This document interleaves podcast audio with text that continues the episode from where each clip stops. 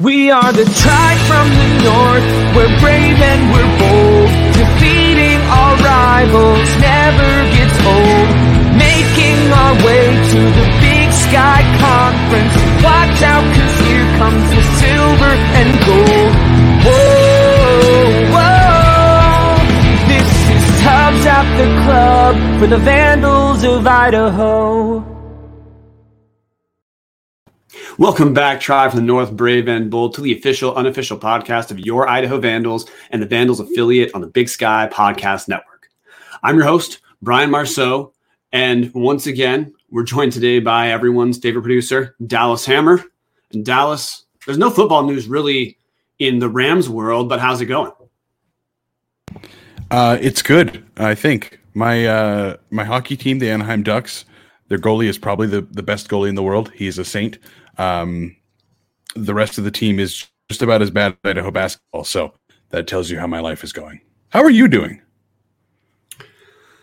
You know, it's kind of mixed after today, which we'll get to. But uh, the big question, of course, pretty happy after the King Spud interview, which we tweeted out the links from Jordan K, ISU beat reporter. Real fun talk I had with him about the search for King Spud. Spoiler alert, it's still lost. But it's great to have someone else looking at looking for King Spud. At least was great to have someone else looking for King Spud. But other than talking about our favorite trophy, we're here for instant reaction to the continuation of Idaho's now 19 game losing streak after dropping consecutive matchups with Idaho State in Pocatello. But first, guys, ain't nothing like cracking a Montucky Cold Snack, an ultra refreshing light beer born in majestic Big Sky country. The best part is when you crack a snack, you're giving back. Montucky Cold Snacks donates 8% of all profits back to local causes, even right here in Idaho supporting organizations like CW Hogs and Idaho Food Bank. Yeehaw! That's freaking awesome. Montucky Cold Snacks, the light American lager for pow pow rippers, gator wranglers, pony riders, and badass do gooders. Visit MontuckyColdSnacks.com today to find out how to get ya ass some snacks. It's around the bar time, guys, brought to us by Hughes River Expedition, games we have we have talk about Dallas and listeners. We're going to go about this differently. Typically, we batch the games together as just talking about two games. Go over the themes. These teams, these games were so dramatically different. It's worth splitting them up. Thursday, both games in Pocatello. Idaho goes down 43. No, that's not a typo. 43 points to 69. Not a single Vandal hit double figures, so we're not acknowledging scores. Tarik Cool led Idaho State with 14 points on nine shots. Saturday, the game today much more competitive. Idaho goes down in overtime, our second overtime loss of the year, 58 64. That's our fourth single digit loss of the year, too. So, you know, kind of pat yourself on the back. Gabe Quinnett led Idaho with 14 points. Scott Blakeney chipped in 12 points off the bench. And again, Tarik Cool, combo guard for Idaho State, starts at shooting guard, plays a lot of point guard. He paced the Bengals with 22 which leads us, Dallas, to again, we're talking about the first game really quick, separate from the second game. What was the story, Dallas, of Thursday's? I'll let you give the descriptor of it. Well, the first thing I want to say is I actually do think that this weekend together is kind of the perfect encapsulation of Vandal basketball. These two games, when looked at together, is what this team is. Uh, if we if we focus on Thursday, um, pretty nice score from the other team. Uh, pretty terrible from Idaho. Uh, honestly, that that was a train wreck. Uh, it seemed about five minutes in, Idaho State just kind of realized, oh, we can cakewalk this, and it was never in doubt. Idaho State led from start to finish. Wasn't close, like you said. Idaho didn't have a single player in double figures. Damon Thacker, the smallest guy on the team, led the team in rebounds. That's never a really good sign. Uh, Idaho State had 34 of their 69 points in the paint. It was just from from every facet of the game. Idaho State just stomped all over. It, it was unfortunate. Uh, Idaho shot quite poorly, turned the ball over more than ISU. Just the same things we've been talking about for weeks now. Just ugly in every facet of the game. And it's important to, to know if you didn't watch that game, you see the score 69 43 First off, 69 points Idaho giving up is not a bad defensive outing whatsoever. 43 points is an offensive embarrassment, but Idaho State didn't actually play that well against us when they won by 26 on Thursday. the Bengals shot 44% from the field and 33% from three. Pretty pedestrian. Like that's not awful, but those are not the type of numbers people look at. Like if we isolate field goal percentage, you saw that. There's no reason to think, well, of course, Idaho State won by 26. The issue was Idaho couldn't. Obviously, we have 43 points. We couldn't score. Shot 33% from the field, 30 from three. There was. I'm not trying to skip over this because it's really easy to, but in summation, we were awful in every, in every facet of the game. Offensively, the it would it is hard to describe. It's hard for us to have looked any worse whatsoever. We had one guy on the court who looked like he could have made Idaho State's roster. That was Tanner Christensen on Thursday.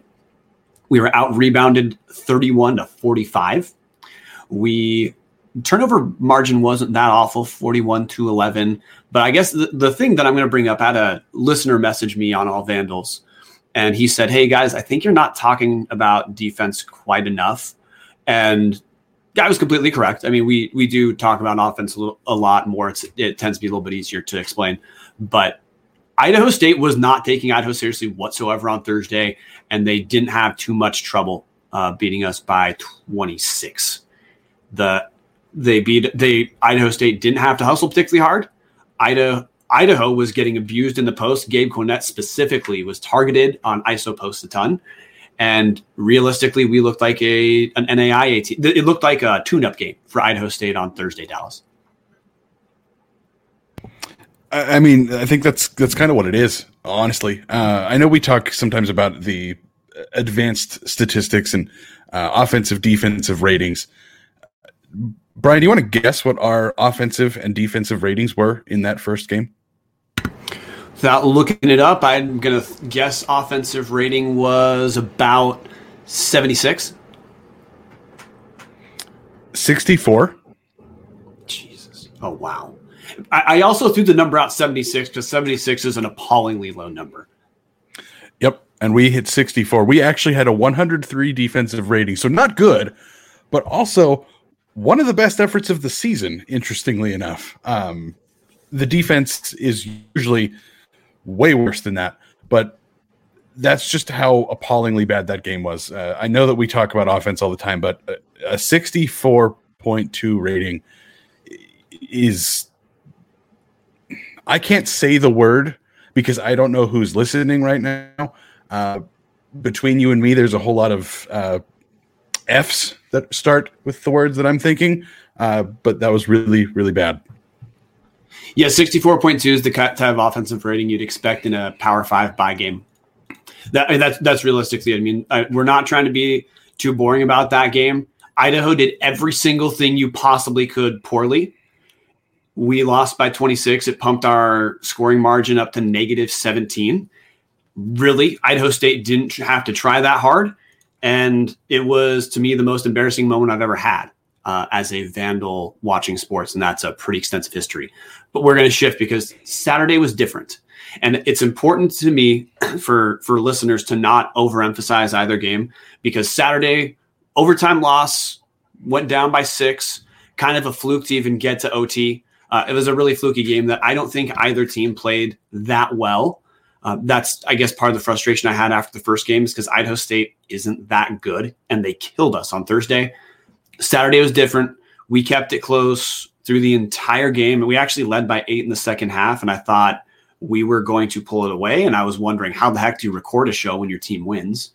Um, Idaho ended up losing it um, almost in the most Idaho, the most Idaho way possible. Of we led by three I sorry, we're, we led by one. Idaho State calls a timeout when they don't have any. So t- technical foul. We make two free throws. Idaho State gets the ball back underneath the basket, out of bounds. They get a wide open three from a not that great three shooter. It goes in. We have the ball, point sec- seven seconds left. Hunter Jack Madden turns the ball over on the inbounds, throwing a Matt Struck esque pass to no one doesn't touch any anyone, so no time goes off the clock. Idaho State gets it back out of bounds underneath their hoop. Get it? They tr- they had a realistic shot to win the game in regulation, didn't. Then overtime, we we just we ran out of gas, man. We had we almost had more air balls than points in in overtime. But Dallas, what's the story of the second game? The story of the second game is again. So if we if we go back to the story of the first game, just absolute train wreck in most aspects of of of the game. The story of Saturday is this team executed better than I've seen in a long time. They actually had a I mean it wasn't a good game, but it was even competent isn't the right word, but it was the closest game we were going to get to a win because they they played well-ish in every aspect of the game and still lost. That's what it comes down to for me. Um, there's obviously problems like they scored twice in the first eight minutes. Um, I do think on a, a bright note, it seems maybe the coaching staff has realized they have to make a little bit of an adjustment. Uh, this entire second half, Hunter Madden would cross over the excuse me, Jack Madden would cross over the uh, the half court line and stand there dribbling for 15 to 20 seconds just to kill clock. I, they finally kind of realized that limiting possessions is the only way they have a chance to sneak a win out of somebody, but realistically, uh, it's not going to happen. That's at least to me. That's my story. I, I'm the casual guy. I'm not the super in depth basketball fan that you are. What are your thoughts on Brian? The, the difficulty of talking about the team is and I'm now talking about what thing do we emphasize because we're the worst offensive team, worst defensive team in the league, and we have an ir- well, we have an irresolvable issue between our offensive and defensive execution, which is if we do what we did today um, on the offensive end, where we hold on to the ball for 20 seconds before we begin initiating the offense, it does take the ball out of the other team's hand. Positive news. That means the worst defense in the league is not playing defense.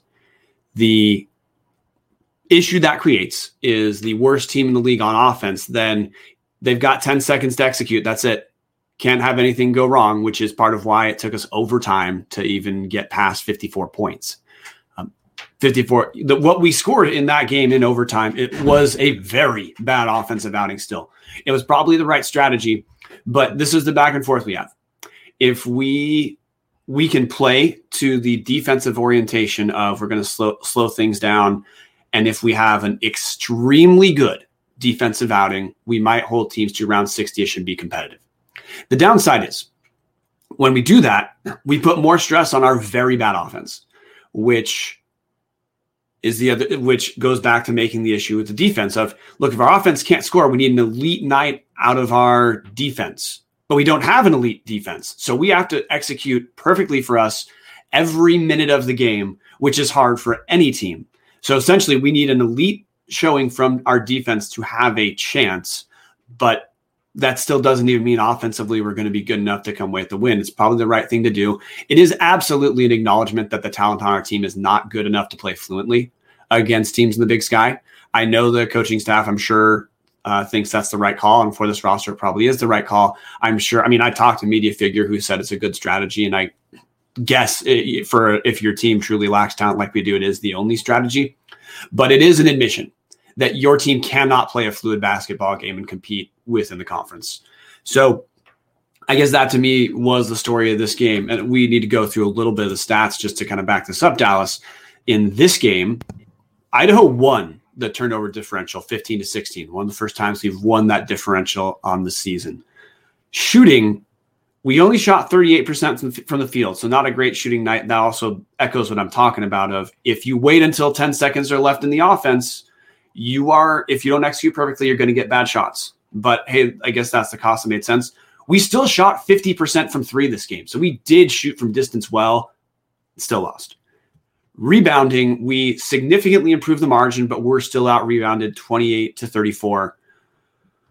But I guess the way I view this is we got an off night. We certainly got a bad night from Idaho State. I think they did not take us seriously on Thursday and killed us.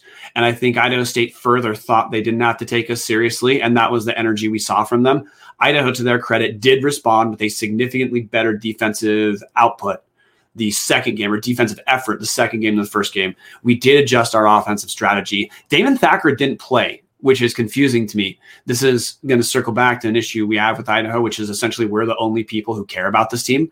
So if we don't get the details from someone, we're not going to get them at all. But Damon Thacker didn't play. So I, I don't know if that was a strategic decision, injury, or option C.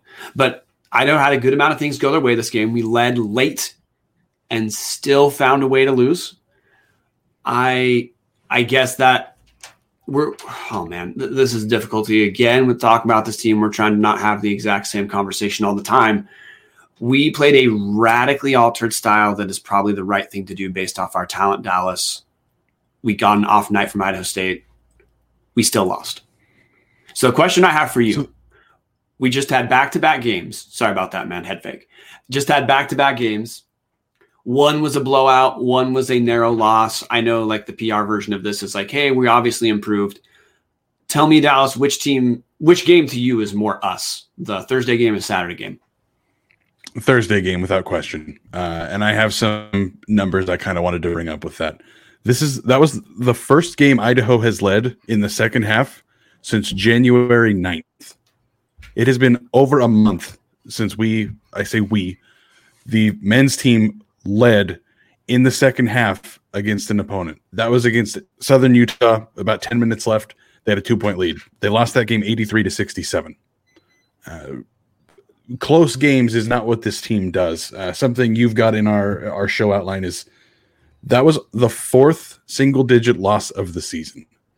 That is an outlier. That those those single digit losses are Idaho playing the best that they are possibly going to play and maybe we have a chance that somebody's going to do something stupid like go out of bounds and call a timeout while he's going out of bounds to give us two free points because at least Gabe Quinnett can shoot. Um, that's what it's going to take. This team is going to continue to get blown out by any team that's half respectable or not in their own rebuild like Idaho State is. But I have a question I want to uh, pose to you, Brian. We've talked so much about the offense, uh, and I did want to to kind of highlight the defense.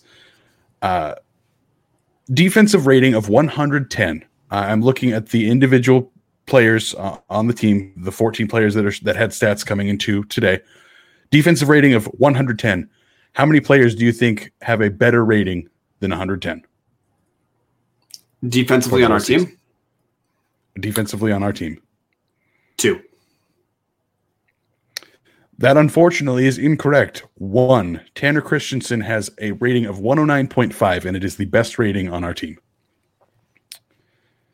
There are more players that are over 120. Now, to be fair, that's uh, Isaac Berland had two minutes played, so uh, not really super in, indicative of, of, of reality there, but that's not good at all. Uh, and I think that's the advanced stats are what tells the story. Uh, defense is so bad you have to have absolutely everything go right. And even when ev- everything does go right it's probably still not going to be a blowout. It's going to be a a scratched out 60 to 58 maybe against Portland State. But realistically they're probably going to get killed just like they did Thursday. The stat that I'd look look towards Dallas is in our close games Washington State early on we that was one of our rare close games where we didn't shoot that well uh, Washington State had a really rough offensive night. So, like, here's theme one. Um, we play a team that doesn't score that well and they have a rough night. They stay close. Okay, let's look at the other close games. Northern Arizona, January 2nd, we lost 78 to 83. Idaho shot 51% from the field that game and lost. The two not two games late, actually our next game, that was um, January 7th, Southern Utah. We lose 85 to 80, shot 55% from the field, 50% from three, still lost. And then this game, Idaho State, not that great offensive team. Like they're not the worst by any means, but they're they're the well. Let me rephrase that. They're the second worst offensive team in the conference at a points per game basis, just above us. They had an off game, and we shot fifty percent from three.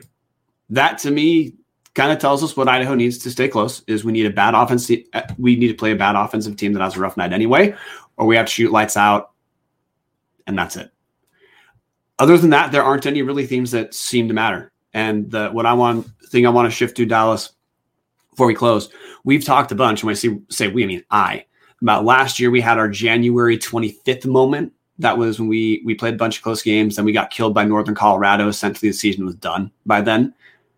We've been wondering when that moment was going to come, and you already touched on it. We've had it. Our January 25th moment this year came on January 2nd against Southern Utah when we lost 80 85. Since then, we have had exactly one single digit loss, and our losses through the games after the first one against Southern Utah as we lost to Southern Utah by 16, lost to Northern Colorado by 20, lost to Northern Colorado by 14, lost to Weber State by 25, lost to Weber State by 19, lost to Eastern Washington by 14, lost to Eastern Washington by 26, lost to Idaho State by 26, and we finally had a close game today. But we talked, it's hard to know when that moment comes because you, you only see it in retrospect, but we're riding the collapse, man that's that's I guess what what my big takeaway is. I'm happy. I'm not trying to dismiss that we had a close game. I was happy we had a close game. It's great for our Vandals, but again, the preponderance of evidence. We had a close game. That's not a trend. That's a game against a team that is not. Look, Idaho State's solid. We'd be happy if we had their rebuild, but beating. We should not be ecstatic about having a close game against a middle of the pack Big Sky team. And Dallas, that's that's who we are this year.